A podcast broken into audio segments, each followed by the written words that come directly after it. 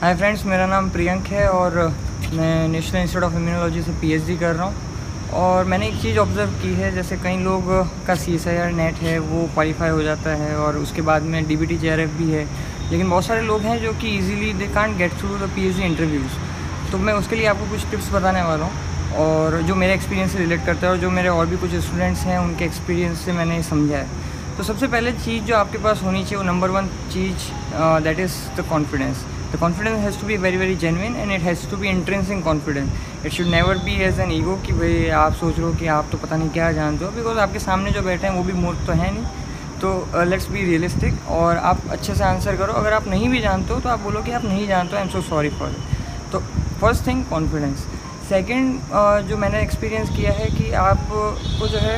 Other than confidence आपको ये समझ में होना चाहिए कि आपको एक चीज़ हमेशा पूछी जाती है कि आपने काम क्या किया है मास्टर्स में? बिकॉज़ दे आर गोना जज यू बाय द फैक्ट कि आप कितना अच्छा उस थीसिस के अंदर करके आए हो, जो ऑलरेडी काम करके आए हो। तो जो भी आपने मास्टर्स में या एम में जो भी आपने थीसिस की है, आप उसको एक बार ढंग से पढ़ के आएँ कि आप उसके अंदर क्या कर रहे हैं और उसमें उसमें उसकी निटिग्रिटी क्या है। It really doesn't matter how much work you have done what really matters is how much do you know about your work what ever you have done तो डोंट थिंक कि आपने अगर बहुत ज़्यादा काम किया है तो it will make a good impression of on the people rather people want to understand आपने जितना भी किया है, आपको उसकी कितनी थोरो अंडरस्टैंडिंग है because that is what is needed in P H D as well तो सेकेंड चीज़ ये है कि आप हमेशा इस चीज़ का ध्यान रखें. थर्ड चीज़ ये है कि आप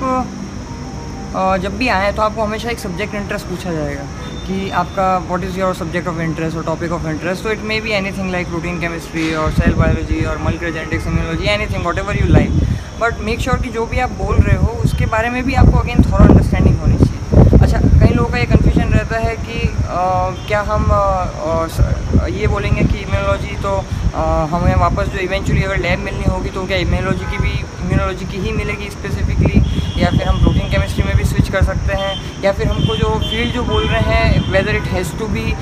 whether it has to coincide with R M S C project M tech project तो ऐसा कुछ भी नहीं है। क्योंकि uh, वो वो हम हर कोई समझता है कि masters project just a trailer वो आपकी अंडरस्टैंडिंग के लिए था। अगर आपने प्रोटीन केमिस्ट्री में काम किया है तो it is it has nothing to do with your subject of interest you can say anything like immunology और cell biology for that matter तो आपको उसके लिए घबराने की ज़रूरत नहीं है। तो आप कुछ भी सब्जेक्ट ऑफ़ इंटरेस्ट बोल सकते हैं। Whatever the subject of interest you tell us वो सब्जेक्ट ऑफ़ इंटरेस्ट में आपको वापस इन डेप्थ अंडरस्टैंडिंग होनी चाहिए। बेसिक अंडरस्टैंडिंग होनी चाहिए राइट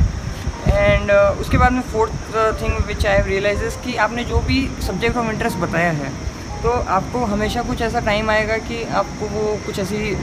जेनविन uh, प्रॉब्लम देंगे। तो you should know how to approach that research problem and in order to approach that research problem correctly you obviously need to know the basic understanding which have covered in the third section third third point but along with that you need to know the right techniques for those particular those particular subject of interest तो आपको हमेशा techniques की थोड़ा understanding होनी चाहिए कि क्या इसके लिमिटेशंस हैं और क्या इसका पोटेंशियल है। बिकॉज़ आप अगर कुछ भी पढ़ रहेंगे कि फॉर uh, एग्जांपल कि हम फ्लोरेसेंस स्पेक्ट्रोस्कोपी कर लेंगे लेकिन आपको पता ही नहीं कि उसकी लिमिटेशन ये है कि उसकी पर्टिकुलर कॉन्सेंट्रेशन का लिमिटेशन है तो it would be a negative impact तो बेटर है कि आपको टेक्निक्स की एक uh, सही से थोड़ा अंडरस्टैंडिंग हो. And last and final all I would say इसकी जो बहुत माइनर पॉइंट है बट आई हैव सीन कि लोग फिर भी कई बार अटक जाते हैं और लोगों को इंटरव्यू में बोला गया है कि आपकी कमांड जो है वो कम्युनिकेशन स्किल यानी इंग्लिश पे बहुत अच्छी कमांड होनी चाहिए। क्योंकि पीपल आर गोना जज you by the way you speak you you deliver your your sentences अगर आप वहाँ पे फंबल कर रहे हैं तो दे विल अज्यूम कि यार इसको मतलब हम रिसर्च पेपर लिखवाएँगे कि इंग्लिश सिखाएँगे कि क्या करवाएँगे। तो आप अपनी इंग्लिश पे कमांड कीजिए, जितना हो सके। तो यही मेरी तरफ़ से पाँच पॉइंट्स है। आई होप आपका इंटरव्यू अच्छा जाए and you get through any of the P in a good reputed